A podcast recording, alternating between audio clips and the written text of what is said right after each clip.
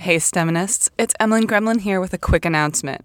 You are currently listening to an older episode of STEM Vital, one in which we had not quite figured out how to turn the microphone on. So, if the audio quality bothers you, I urge you to skip ahead to episode 17, where we are oh so crisp and oh so clean.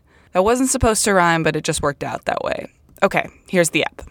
By circa 1820, she ran a fossil store. She put the bones together for the. And science was the province of men of noble birth. But I take Mary Anning over that stuff for sure.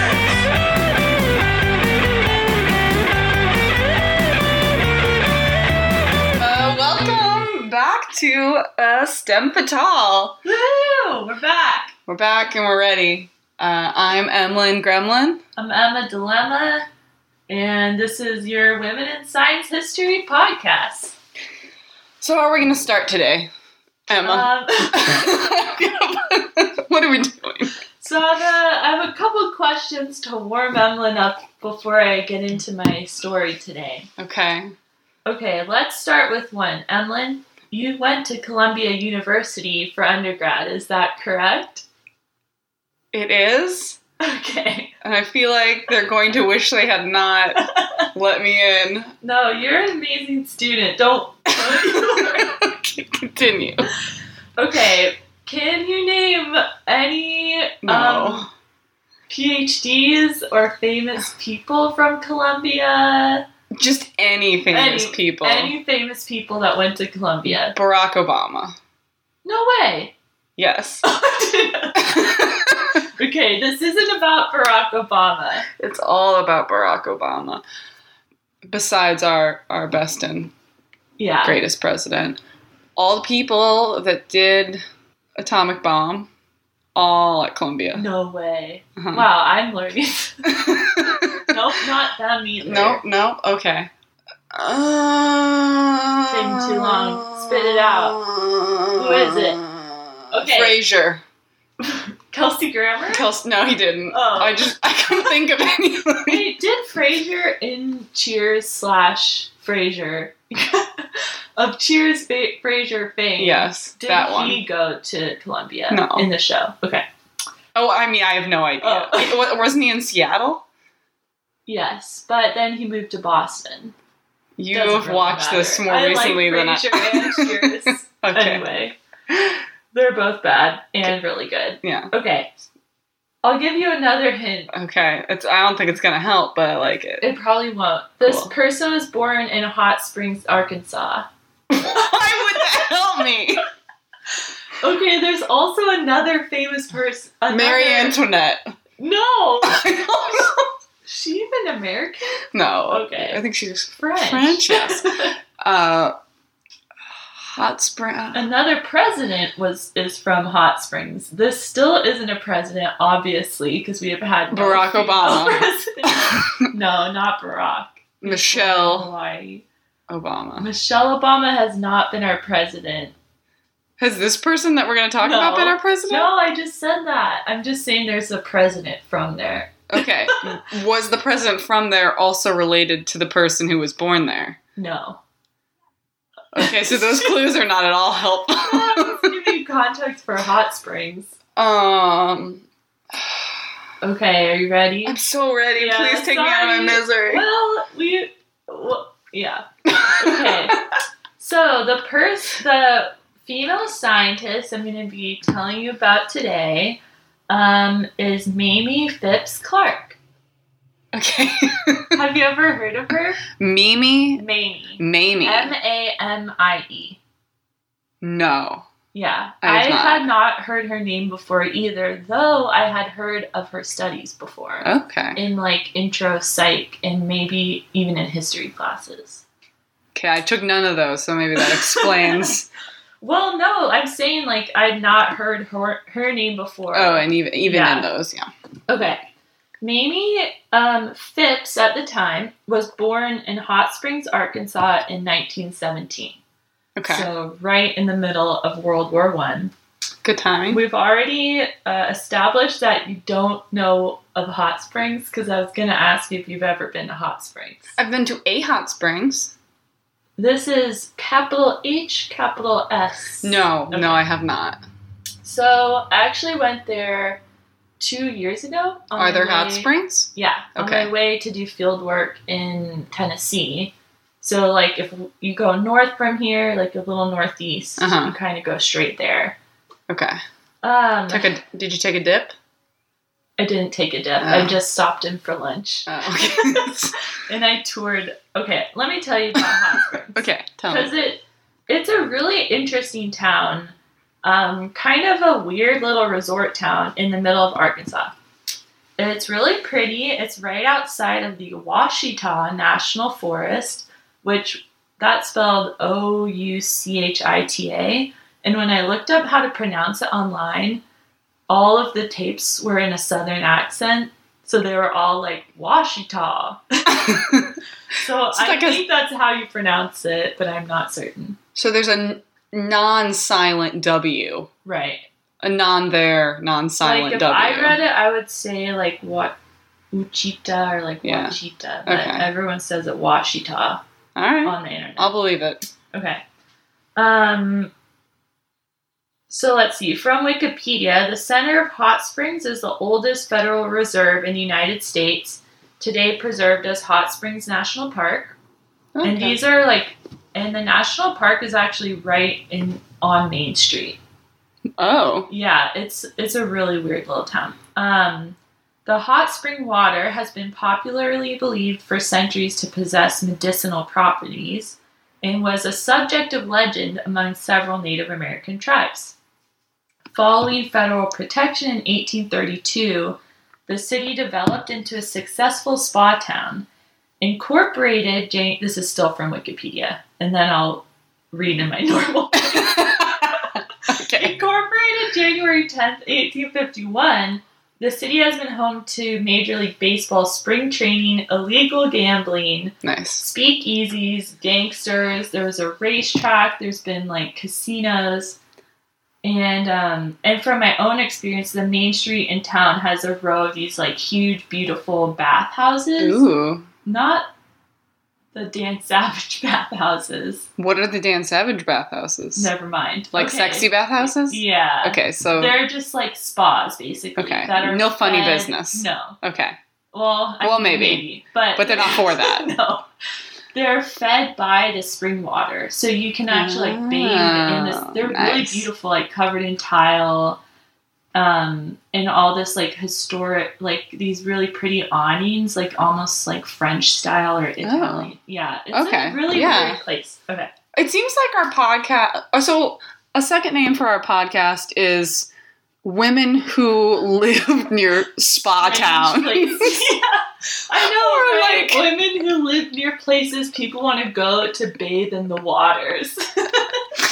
But Uh. it's still something magical in them. Yeah, I think. Clearly. Yeah. Okay. So, yeah, people would come there to bathe in the warm hot spring water. And, okay, you ready to hear who's from there besides Mamie Phipps Clark? Yes. Bill Clinton. Ah. Yeah. Okay. When you drive into town, there's this Oh, I should have known because I know he's from Arkansas. Yeah, with his there's a- southern drawl. A painted sign that says "Welcome to Hot Springs," and on that sign is Bill Clinton's face painted it's weird. somewhat well, but as well as you could for Yeah. a sign. okay. Anyway, I think they should replace his face with Mamie's because she's cooler. It's a controversial I, statement. I love. Well, Bill Clinton's all right. But We're not gonna go. cut that out. Cut it out. Okay, okay. So Mamie was born in Hot Springs. I'm just setting the scene for where she grew up. In 1917, the middle of World War One, her father was a physician who also worked in some resorts in town, and her mother was a housewife. And um, despite growing up in this really tumultuous time in history, Mamie describes her childhood as overall very happy, saying that the Depression seemed to strengthen family ties rather than destroy them. Wow. Right? So she grew up in World War One, then the Roaring Twenties, and then the depressing thirties. Yeah. I have a question that's probably gonna make a fool out of you and me. um, 1917. Were we World War One was happening. Were we like what were we in it at that point? Um, it ended in 1919. Yeah. So I would sort of assume yes, Okay. because I think by the time they actually say it's a war, it means like most of the major powers were Okay. in it. Because I know World War Two, we were pretty late to Yeah. the game, but I don't know. I don't remember about World War One. Yeah, we weren't as in World War One as involved. This is just this can go. This can this is can this can go to our uh, oops oops collection. Let us know if that's wrong. okay, keep going. We're biologists. Let's remind everybody. Not historians. Oh, okay. okay. So yeah, she grew up during this like kind of the highs and lows of the 20s and 30s, right? Mhm. And um yeah, she remembers the depression as a really difficult time where her fa- family had to cut back on a lot of things, but she also remembers enjoying her life. Like school, she really loved school. She loved like hanging out with her friends. She loved her family she loved traveling. Okay. However, the schools in Hot Springs, Arkansas at that time were segregated. Okay. So there was one K through 12 school for all of the white children on one side of town, Okay. and one K through 12 school for all of the black children on the other side of town. Okay. Yeah. Um, and while this didn't discourage Mamie's love of school, and I guess I don't think I said this yet, Mamie is African American. Okay. I was about to Sorry. ask. Yeah. Okay. Yeah. Okay. Um. While this didn't discourage her love of school, she remembers feeling uneasy just Mhm. walking through life, like Yeah. not being able to go into certain stores and not being able to go into certain restaurants or buildings or events, etc. Basically, even though Hot Springs, I guess, was relatively liberal for a southern town Uh huh. because it was a resort town. So, So there's lots of many people, coming in. Yeah, Okay. And they relied heavily on outsiders and northerners hmm to come to Yeah. to their town. Okay. So um, yeah, so she says there are occasional lynch mobs and KKK riots in town. Yeah. Not all, not as much as other southern. I mean, Um, any is no good. No. Yeah, but she also has said that, like I yeah, most people in town typically denounce these very covert, violent, racist acts. Uh huh. But she thinks it's because people's income in Hot Springs depended on tourism. Gotcha. and there was still like oh wait sorry overt is the right word not covert Overt is like uh aware anyway Wait, what's the sentence? what's the context? let me say it again Okay. okay Paint a paint a word picture. uh she says that most of the white people in town at the time typically denounce these very overt violent Okay. racist acts but she thinks it's because most people's income in hot springs depend on tourism to the bathhouses and So covert, different story. yeah Maybe. So people were still racist. Yeah. Yeah. Yeah. Okay. In 1934, at the age of 16, she moved to Washington, D.C. to start college at Howard University. Okay. And so her family was pretty well off. hmm Um, her since her dad was a physician, like he was able to afford to help her go to college, but Okay. she also got a scholarship. Nice. Um, and she was interested in majoring in math. She loved math, but found her math classes at Howard to be much more challenging than her high school math classes in Arkansas.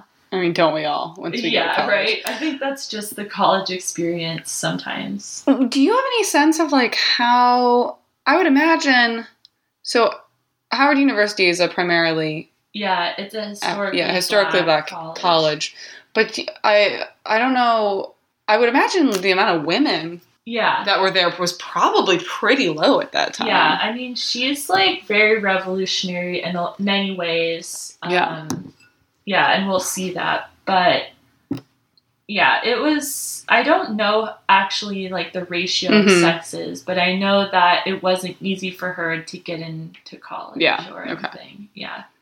Like nothing came easy to her, just even though her dad like was better off than like a lot of people then. Yeah. I don't know. So yeah, she had a hard time with her math classes. She felt like a lot of other students at Howard had had much better math educations than she felt she had had, and essentially felt like they spoke a different language Mm. almost when she got there.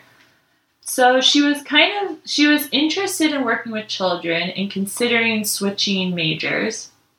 And in her second year, she met an older student, a senior, Mm. sexy senior, uh, Kenneth Clark. Uh, you know, sorry, last name. Anyway, same last name. Anyway, never Which mind. is- cut this out. Oh wait, wait, wait. What's, what's her full name? Uh, Mamie Phipps Clark. Oh, Yeah, foreshadowing. yeah. Or they're related, but probably. Oh not. God, no. Okay, I wasn't sure what you meant. no. Okay, cool, cool. Okay, she met an older student, Kenneth Clark, who was studying psychology. And he reinforced her, her growing interest in working with children and in the social sciences. And they started to date, and eventually she switched majors, Okay. which is only a cute story because they stayed together their whole lives. Yeah. Like, oh, you shouldn't. Don't do math. Just work with children. I would like advise any woman not to ever let a man convince you to switch majors. Unless she like that's what she really wanted to do, Right, and yeah. she just yeah. And it does seem like she was leaning that way, Uh-huh. and maybe he was just helping her. Yeah. But it's and and she's influenced him similarly, like Yeah. later on in their careers. But Yeah. so early on in their relationship, don't change for a man, ladies. Okay. But honestly, this made her career. Yeah. So, So it's probably a good move. yeah, yeah, yeah. Okay. So yeah. So she switches majors. Um, Kenneth graduates and starts his PhD at Columbia. Hey, Hey. Columbia. Oh, Okay. yeah. While Mamie is finishing up her undergrad. Roar, lion, roar. So that's all I know of our motto. Um, University of Rochester, ours was Meliora. it's just just Latin. Yeah, for like Better? No. make better or something like that. Do better. Yeah, be better. Be better. Anyway, lame. Okay. Um, she is still finishing up in her senior year. He comes back. I mean, they're talking every day. They're Mhm. still together. Um, in her senior year, they elope and Oh. spend a nice weekend in Fredericksburg, Virginia, for their honeymoon. Okay. He goes back to Columbia. They're talking every day. They're in love. It's great. Yeah. I like it. okay, the summer between undergrad and starting her master's degree at Howard, so she was going to continue on at Okay, Howard. she's gonna stay at Howard. Yeah. Um, she says was one of the most magnificent learning experiences of her life because she stayed in DC that summer and says by sheer accident that she got a job in the office of Charles Houston, who was dean of Howard Law School at the oh, time. Oh, okay. And he was an incredible lawyer that worked his whole life to dismantle Jim Crow laws Nice. and mentored a ton of amazing lawyers that went on to work for the NAACP, like Thurgood Marshall, his Okay. sons. Yeah. So she met all of these really amazing lawyers working in this office. Do you know what time? Like when? was it the forties This or? was 1938. okay. okay. Yeah, so almost. So yeah. for, before World War Two. Yes. Okay. Yep. Right towards the end of the Depression. Yeah. Yeah. Which honestly, so I've read like interviews with her and stuff, and she doesn't really talk about World War II at all. Okay. Like, honestly, her focus was on segregation Mhm. and like solving those problems, Okay. which makes sense. Yeah. Yeah. There's a kind of a war going on I here. know. so, Yeah, it's really interesting. Yeah. Um, so she met all these great lawyers, and they. This was the first time she really saw that she could actually do something tangible to fight against segregation. Um, so she started her master's degree at Howard and became interested, still studying psychology, and she became interested in a series of studies by Ruth and Jean Horowitz on self identification in nursery school children and considered how she might um, merge her interests in sex, in race and segregation with studying children and their psychology. okay. So she Ugh. Designed a study to see whether African American children under the age of five could recognize their own race.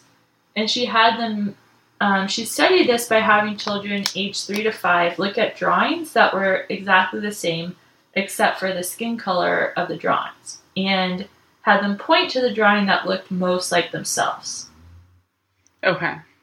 And it was on they were given like a drawing a sketch of like a black boy and a sketch of a white boy and Okay. they had in these Which yeah. one they most identified with? yeah they she would ask like which one looks like you Yeah, okay. basically okay and she found that with age kids were more likely to point at the drawing depicting their own race Mm-hmm. so basically her master's thesis was just looking at age at which you can identify things about yourself Okay.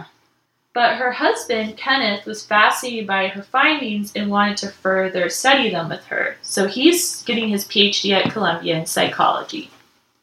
And he's like, wow, Mamie, that's awesome. Yeah. Let's like do more with this. Okay. And so they developed a joint proposal and submitted it to the Julius Rosenwald Fund to Sure. design um, newer tests and continue that research on identity and race.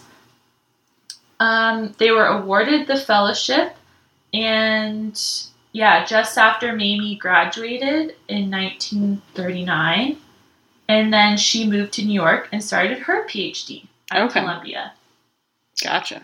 while he was finishing up. And this is interesting. She chose an advisor, Henry Garrett, who believed segregation was great. He was white Okay. and thought it was necessary because black people were inferior. Did she? Were there not that many choices? Did she pick him because she wanted? Like, I'm gonna c- change his mind. She wanted a challenge. okay. Bold move. yeah. Crazy, Uh, right? I'm trying to imagine like feeling that different than my advisor. Well, one, if your advisor thinks segregation Yeah. is good and he's a white man and you're a black woman, like Yes. that's very personal the first disagreement. black woman in that department, and her husband was the first black man in that department. oh man. Yeah. So they, I'm sure they faced their fair share of Yeah. discrimination, and Yeah. people said shitty things to them all the time. but she also chose him because she still was interested in math, and he was a statistician, Okay. and she wanted to use more statistics in her uh, PhD. So like she was like, I want that racist statistician. Yeah. I want the racist statistician yeah, it's All super right. interesting. Yeah. Yeah. Okay, so yeah, for her dissertation, she did a statistical study on the development of mental abilities, um, looking at IQs of children across age groups and whether Okay. or not if they had a high IQ when they were younger, did they have a high IQ later in life. And at the same time, she was working with Kenneth to develop the tests that they had designed in their proposal. Okay. These studies were completed by 1943, which is the same year that Mamie graduated from Columbia with her PhD. First African American woman to graduate with a psychology degree from Columbia. Nice. Yeah. So, one of these tests you might have heard of before. It's called the Dolls. I probably haven't. It's called the Dolls test. It's Okay. pretty famous. Sounds creepy. Yeah.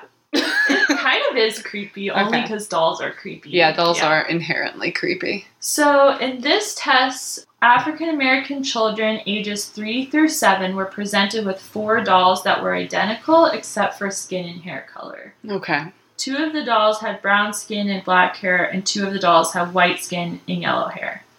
And to assess racial preference, so they were trying to study whether or not um, these children identified with their own race, and then whether they had, whether African American children preferred to be white or black.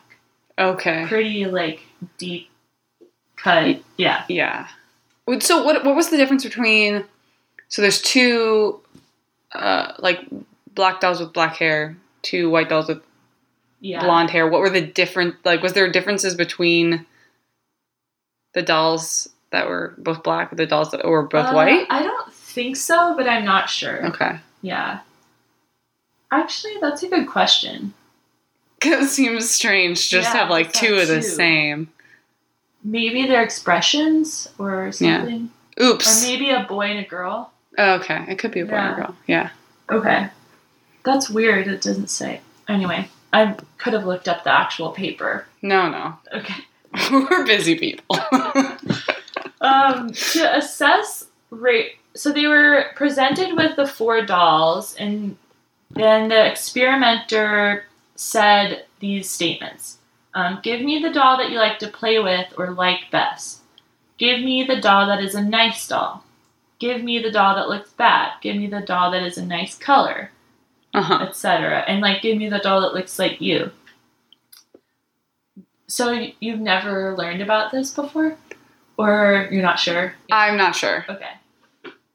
I had learned about this before, and I don't know if it was psych or history. Yeah. Which, well, okay. Anyway, so they tested over 250 children, What do you know what ages? um, three through seven. Three through seven. So they weren't looking at white children, they were just looking at black children. Yeah, in so half of them were in segregated schools in Okay. the South in Arkansas, and the other half of them were in racially mixed schools in the Northeast in Massachusetts. Okay.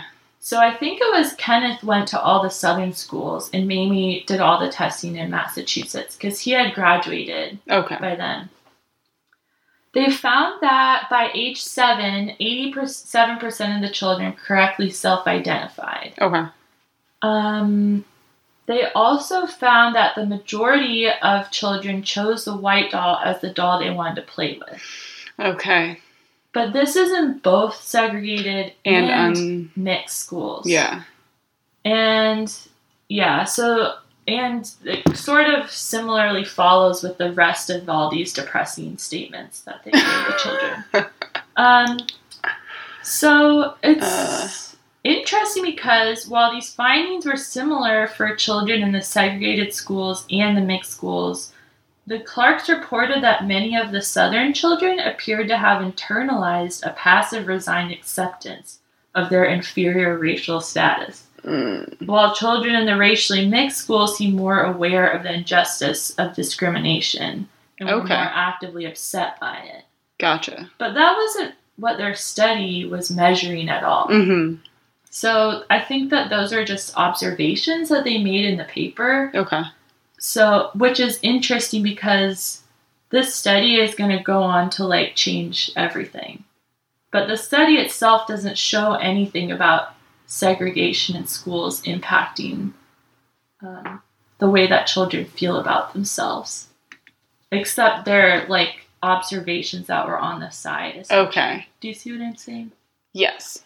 Yeah. So the the study it doesn't have data about how The segregated study- schools make children feel, but their their kind of conclusions do Yeah. have that. Yes. Okay. So that's interesting for other reasons Yeah. we'll get to later.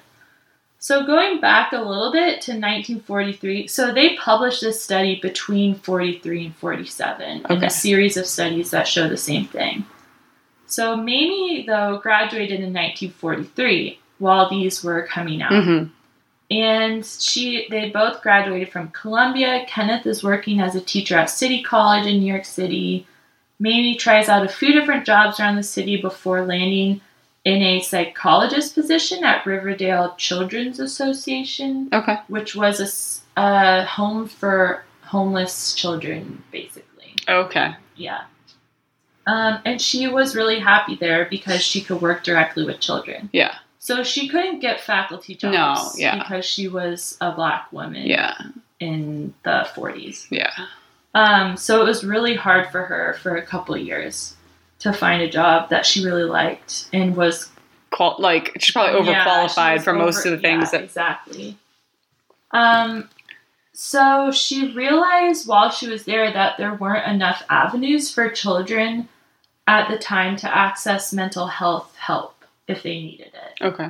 And Yeah. so she began researching ways to open up her own facility. Oh. In 1946, so three years after she got her PhD, she's probably, she's born in 1917. She's what, 30 now? Okay. Yeah. Sure. That's right. That sounds. Okay. That's. Um, she opens a place in Harlem that's still open today called the Northside Center for Child Development. Okay.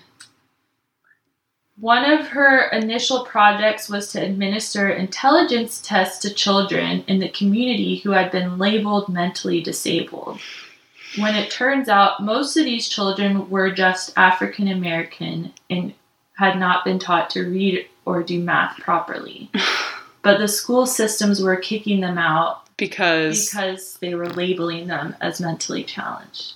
uh, So, but so the schools are failing them and then blaming them for their failure. and she was like, "No, these students are really smart and incapable, and the school systems are failing them." Yeah. And she actually got made these school practices illegal as a result of her testing. Oh, so you couldn't kick out students who you thought were Yeah, like too low of Yeah. intelligence or mentally disabled. So pretty amazing. Yeah. So all this is going on. She's like starting the center that's amazing while her studies are getting published. Um, let's see. And yeah, a couple years later, it was one of the first agencies to provide comprehensive psychological services to the poor um, black community in New York City. And a couple years later, they started providing not only psychological help, but a number of educational programs for children and their parents. Very cool. Okay. At the same time as she's opening this center, Uh huh. the NAACP is involved in a number of lawsuits across the South trying to get schools to be desegregated. Yeah. Because school segregation was still legal in 17 states Mm-hmm. in the 40s. Um, around 1953, the NAACP finally combines a lot of these cases they've been fighting for like 10 years into one huge case and brings it before the Supreme Court in the Brown versus Board of Education landmark case. Okay.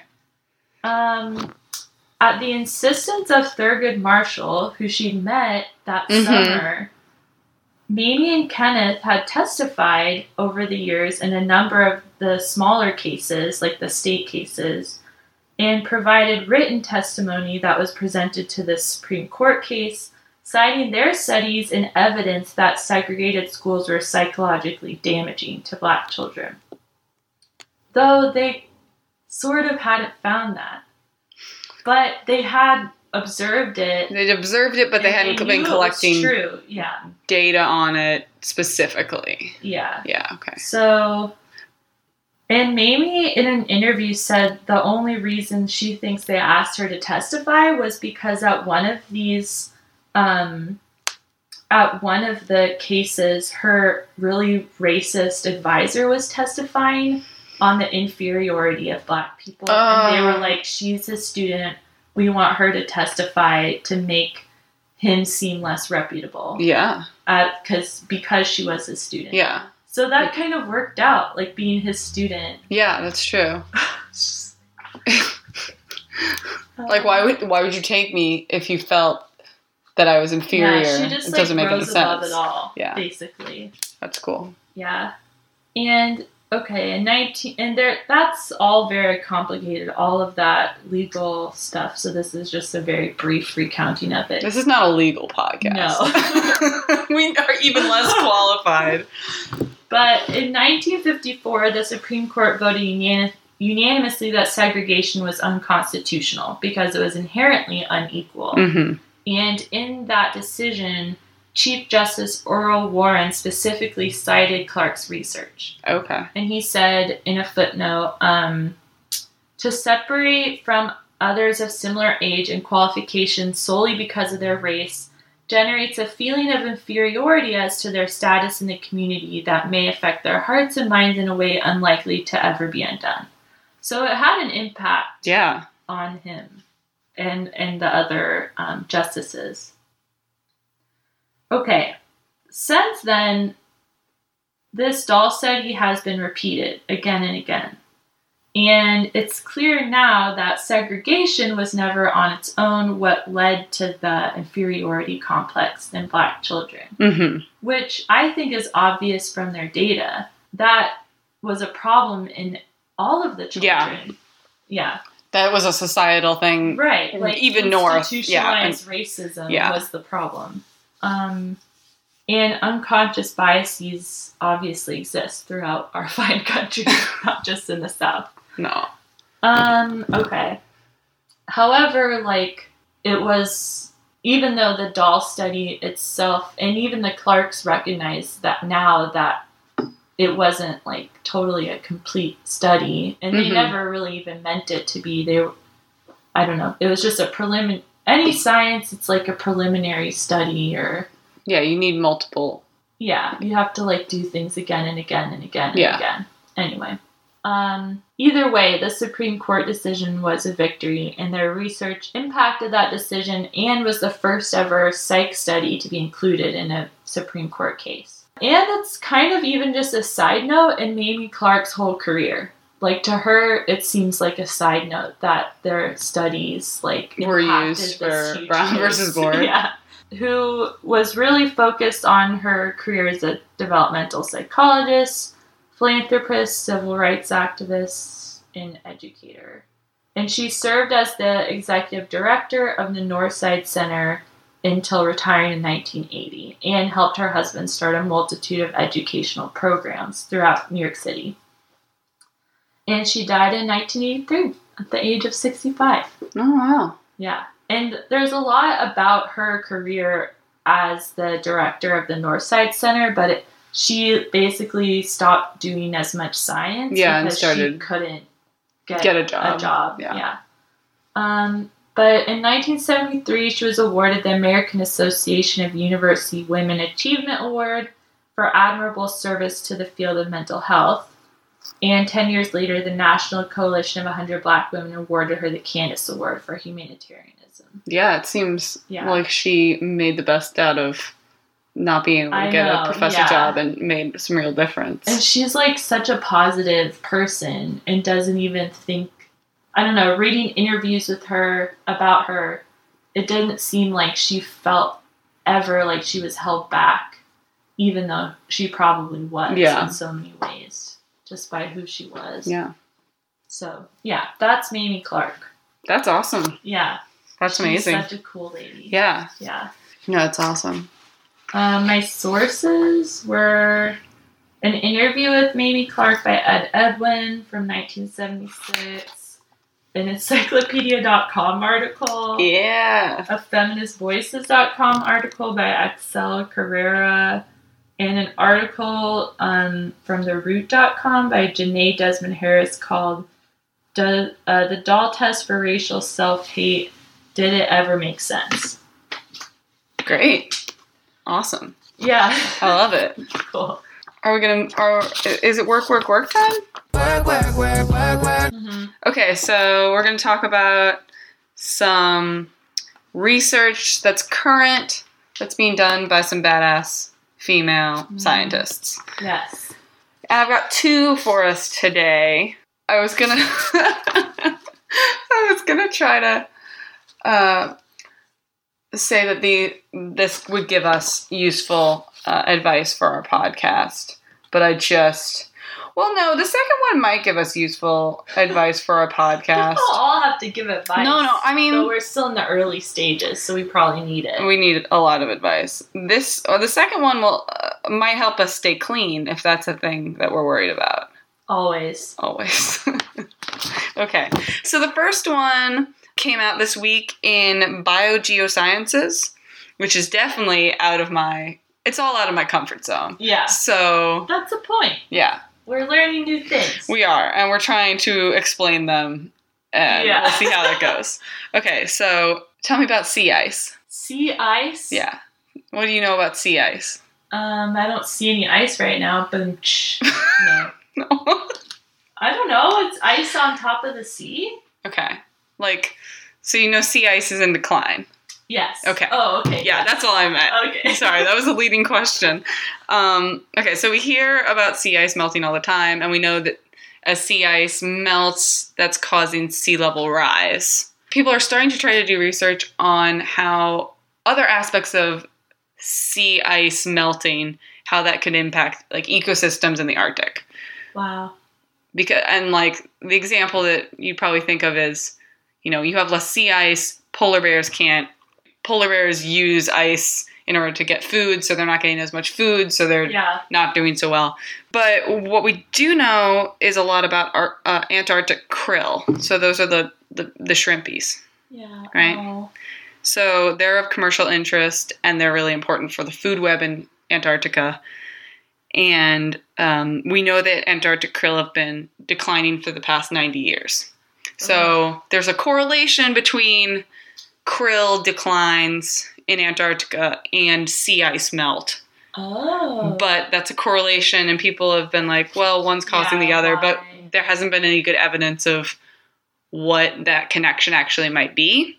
And so there's was a study that came out this week by Katrin Schmidt, who's a research scientist at Georgia Tech, and, and a bunch of other colleagues.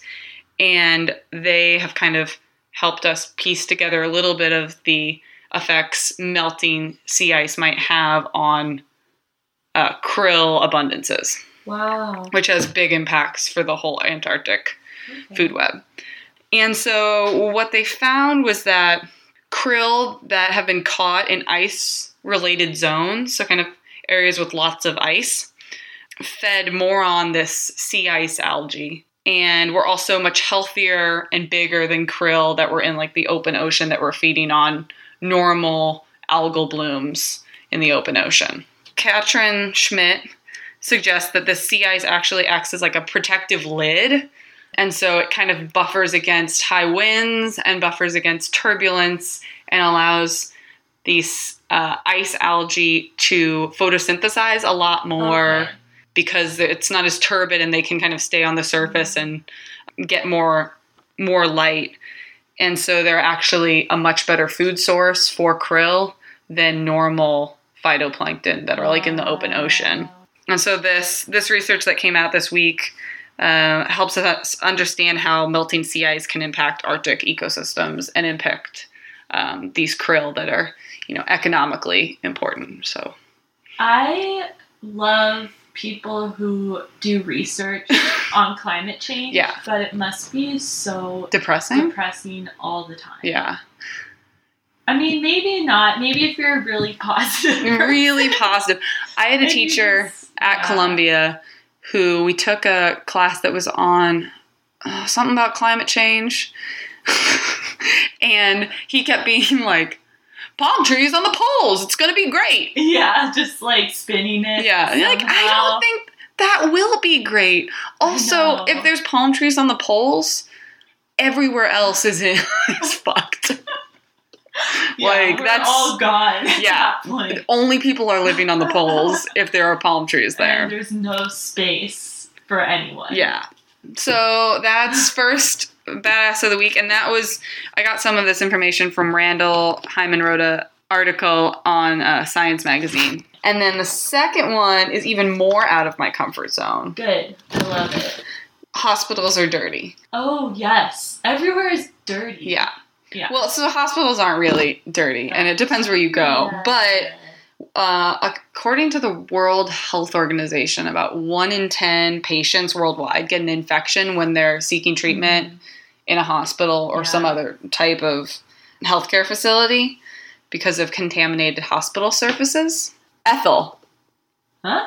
Ethel uh, Karantang? I don't know how to pronounce her last name. I'm, I apologize, Ethel. Yeah. Ethel Corantan is a chemist at the University of Co- University College London, and so she, Ethel, and colleagues have developed a new material that uses ambient light to produce bacteria-killing molecules Whoa. uh, that could help minimize infections that are acquired in hospitals, um, which even includes drug-resistant bacteria. So essentially, it's a self-disinfecting material, which like I would like on all of my surfaces. yes. Yeah. Beds you lie in or the stirrups or whatever. I'm just thinking about This only at the gynecologist. they only are for the gynecologist. Those Um, pap smears, those- swabs. That like so uh, metal, Oh yeah, the the clamp. the cervix clamp. Oh, Yeah. Uh, anyways, so yeah, I can it can be used as like a, a flexible film or as kind of a harder covering for things. And essentially, you turn on lights, and it the the polymer disinfects itself.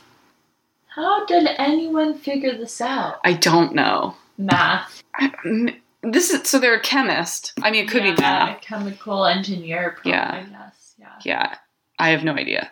But so they've done lab tests using this surface, and this material killed 99.97% of MRSA. Do you know what MRSA is? Um, methyl. Well, MRSA. It's Yeah. the methyl. Oh shoot. It's a strain of Staphylococcus. Strain. Yeah, Yeah. yeah. Yeah. So it's It's methyl something. is resistant to methicillin. So it's probably methicillin. resistant Staphylococcus aureus. yes. There. Yeah. So it's one of those really bad Yeah. It's like Staph infections. Yeah, that a lot of our um, antibiotics doesn't work against. Mhm. Okay, how do we get rid of gonorrhea? Because that's becoming resistant. I mean, you just turn the light on. Is But gonorrhea people are getting it from like surfaces. all surfaces should be this. All surfaces. Like Well, like what surfaces? You can make a condom with it. Yeah, I guess you could put you could make condoms out of them. Maybe. It could be really expensive condoms. Yeah. But all you need to do is turn the light on and you can just reuse it. Like, Yeah. no. Reusable. I don't think that's only for gonorrhea purposes. Anyways, so for both experiments, the researchers Don't reuse condoms, listeners. No. I mean, unless they're made out of this fancy material. Yeah. Uh, researchers use much higher concentrations of microbes than they generally find in like hospitals and stuff like that, and it still got rid of, you know, 99.9% of them. Okay. So, yeah, it's a super cool material that hopefully they could use in hospitals. Yeah, I think it needs to happen Yes. because antibiotics aren't working anymore. Yeah. So that's really exciting. Yeah. So that's keep your, your junk safe. Keep your junk safe. Only where all your So clothes that's made out our- of these. Our new segment. keep, your, junk safe. Every week, you tell you a new way to keep your junk safe. Yeah, that's all I got. Are you gonna tell me a trivia? Got some questions that I gotta ask and I Okay, first we have to answer last week's trivia. Okay. So last week's trivia question was, if I'm remembering correctly, who was the first woman to win a Nobel Prize and in what? And it was obviously Marie Curie won a Nobel Prize in physics. And then actually, again, later in chemistry. Okay, are you ready for this week's trivia question? Once again, no. Maybe you might know this. Barack Obama. Yes! Who is Barack the first Obama? woman. I don't know. I, I got nothing. So, trivia question. I'm editing that in. Yeah. Oh, okay. Yeah, I'm gonna also put like a beat down for Yeah, it, good. and that's gonna be it- our. This is gonna be a, really dumb half-ass. okay. yes. So this week's trivia. What woman inventor also has a star on the Hollywood Walk of Fame? And we'll find out Next week, because I have no idea. Yeah. Okay, our theme song. by Artichoke, and it's called Mary Anning. Tweet at us at ecology underscore gremlin, spelled G R E M L Y N, or at Emma Dietrich eight nine. we really are disguising ourselves. It's very secretive. yeah, whatever. And I think that's it. Yeah, let us know if you want us to, if you've got current science women that you think should be plugged, if you have old, old science women that you think should be plugged? Old. Historical. Historic old science women that we think should be Should be plugged. in our in our new section, old. Oh, no. Oh, good. Yeah, just let us know. Yeah, just let us know. Whatever your interpretation of that is, let us know. Oh, Um, and if we've got uh, oopsies, if you if we need to add things to the oops collection, just let us know, and we'll do that next got A time. new segment. Oops. Yeah. Yeah. All right. Bye. Bye.